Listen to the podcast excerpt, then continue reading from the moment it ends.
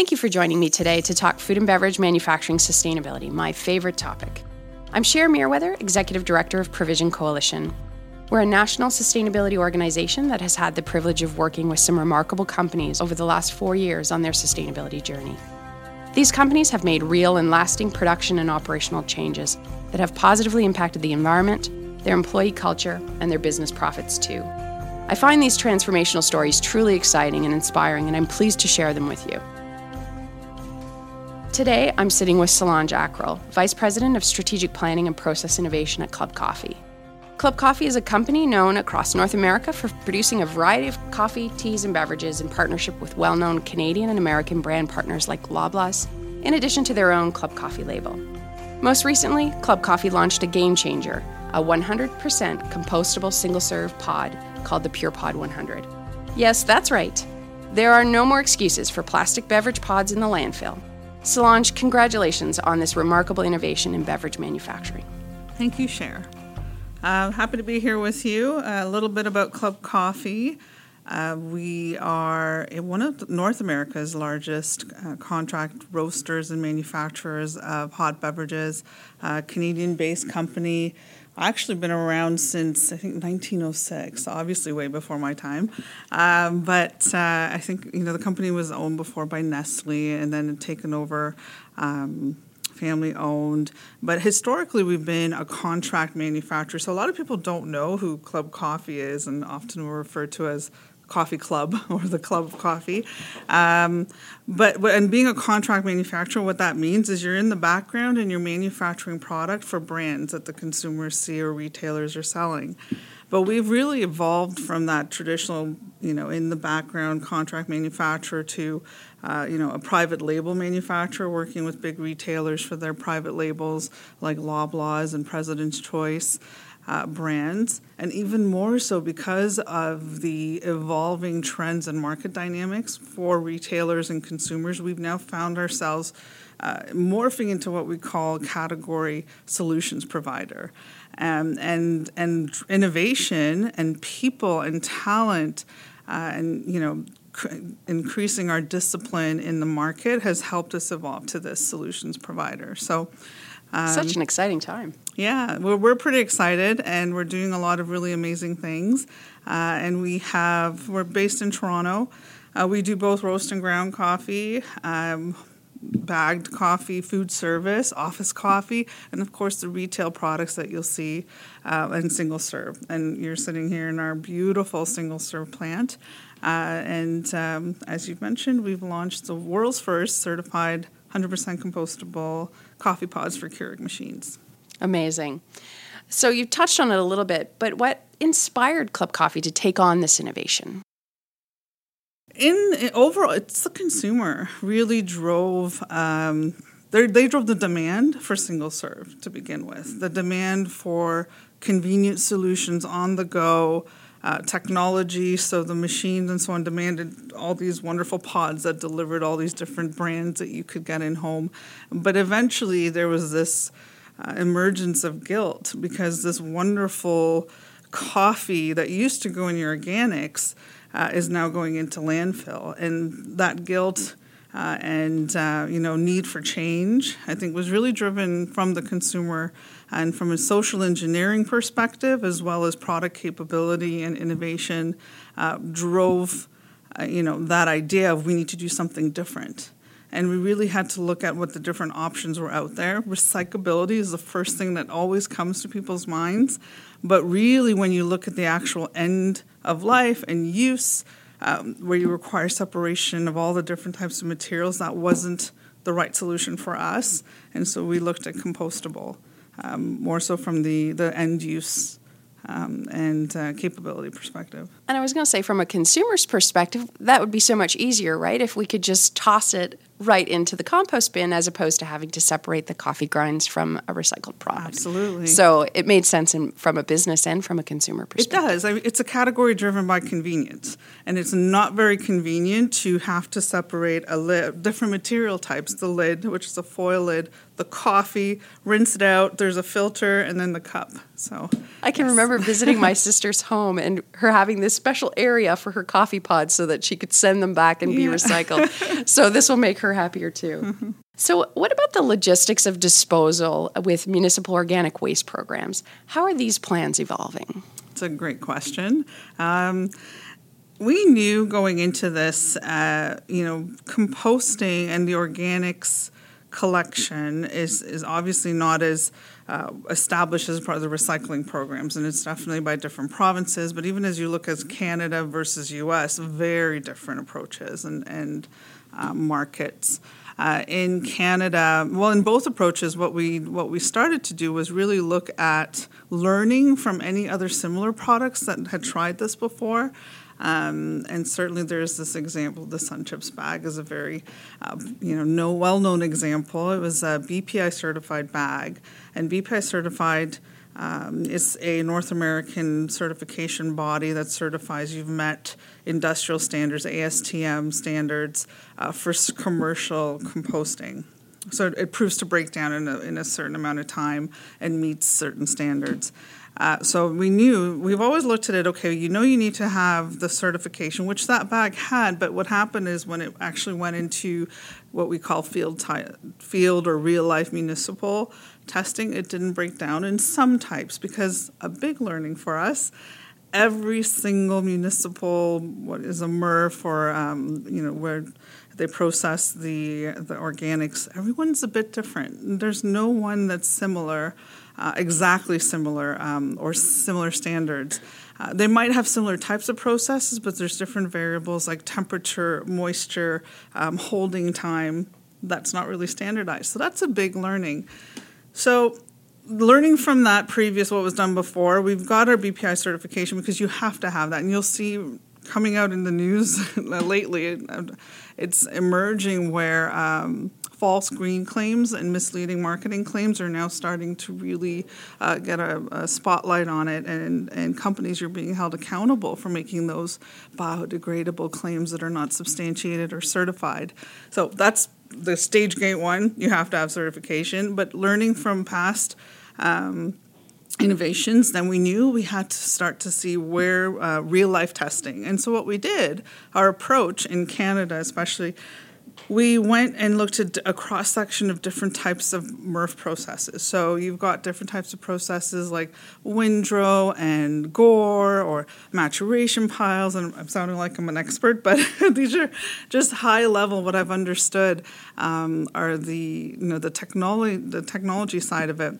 And what we did is we made sure that we tested in a cross section of all the different types and, and you know variables so that we'd get some type of scale to know we will work in most of them. And so we covered that second point on real life testing. And that was our approach. Uh, and we've broken down in, in most of them. There's some that have a shorter retention time, uh, a few um, locations that it may not fully break down, but um, that's just the nature of that process of that location. But the majority of them we work uh, but the bigger learning was even though we will break down and we work and we're going to get that coffee into the the organics waste stream, the bigger concern emerged around what about everybody else and the consumer, uh, and so we re- really it came around uh, contamination and education was a big concern if if municipalities were to start accepting. Uh, even though we've passed so many different hurdles and we've done it We've tried to do everything the right way. Um, there's that contamination, and then there's also, from a, a monetary perspective, the funding, because um, especially say in Ontario, the way that the Blue Box program for recycling is funded, like through stewardship uh, fees, the green organics uh, curbside isn't funded the same way. So those were two emerging uh, factors that we're working with, um, and uh, it's it's a journey, and uh, we're getting there, closer bit by bit. And so, are the municipalities at a stage now there where they're accepting?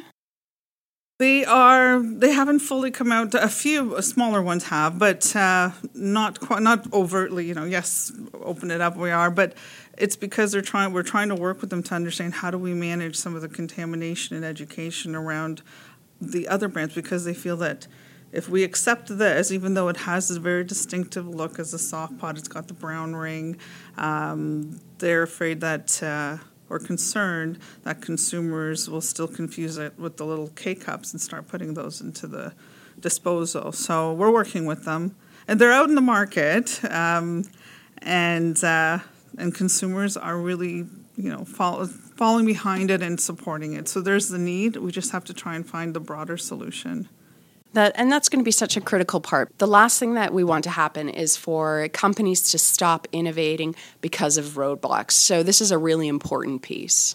And so, yeah, absolutely, we have to get past that. We want to see this evol- this innovation really uh, add value to the industry, right? Are there any other exciting innovations at Club Coffee in the pipeline? Well, I would say uh, we do have some exciting ones, but I think we have we've only just really hit the tip of the iceberg with the compostable. Um, and what I would say it's one thing around feeling guilty around the plastic cup waste, you know, and trying to divert that. Now we're finding the innovative, innovative way of thinking is we're trying to tie into larger platforms to really boost um, the acceptance and the adoption of compostable packaging and especially the pod. So where I'm going is it's really now starting to upgrade the narrative around it isn't just about, you know, not sending plastic to landfill. Guess what? This ties into a larger platform about food waste.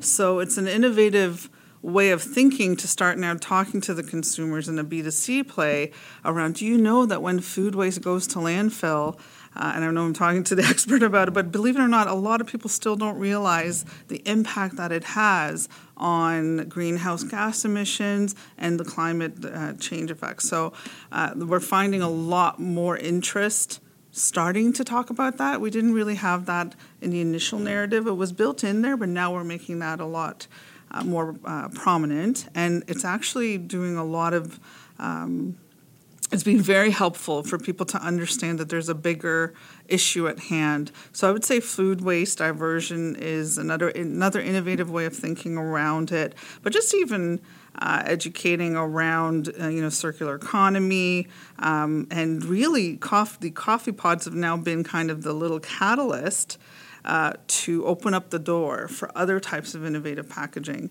And it's really thinking about the end use of the consumer. So the reason why you know compostable solutions make sense in some cases is when you have that food contamination aspect and where you you don't want consumers to have to separate different things. So it's opened that door to other categories, not necessarily that we're going to do, but like yogurt containers. What do you do with that? So the idea of bioplastics and bioresins uh, being able to facilitate new innovation in packaging, we've kind of helped open that door.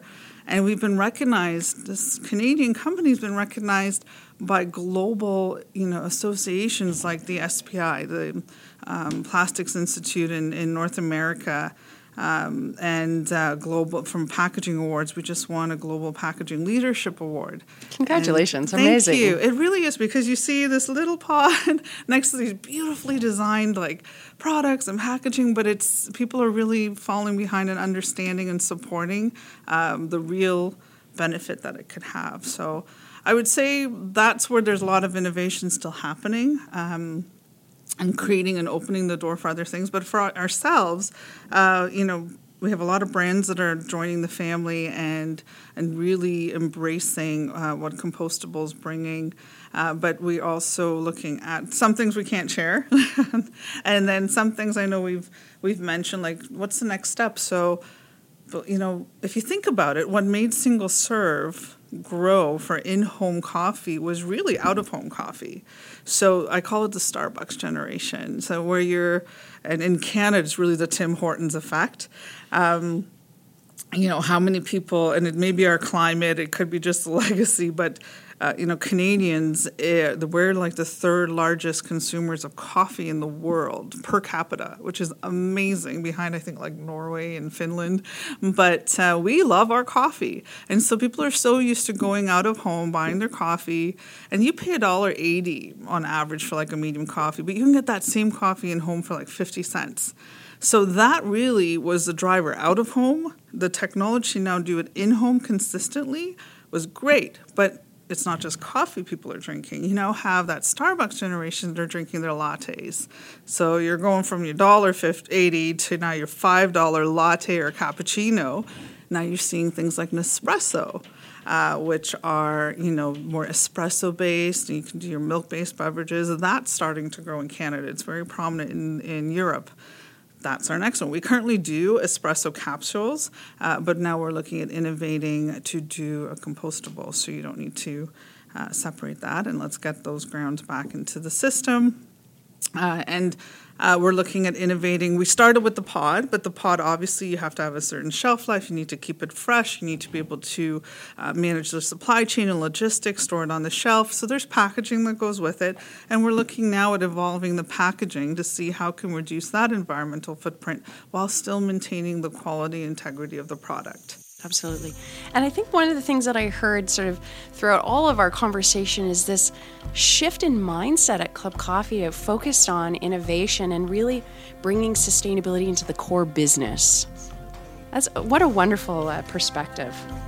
Uh, thank you, Solange. It's always a pleasure talking and learning from you. And to our listeners, please join us for the next episode where I sit down with Brett Wills, a well known Canadian sustainability expert who has developed and executed sustainable business strategies with organizations in the food, health, retail, government, and hospitality sectors. Brett is going to talk with me about what's on the horizon for sustainability in the Canadian food industry. Talk soon, everyone. Goodbye.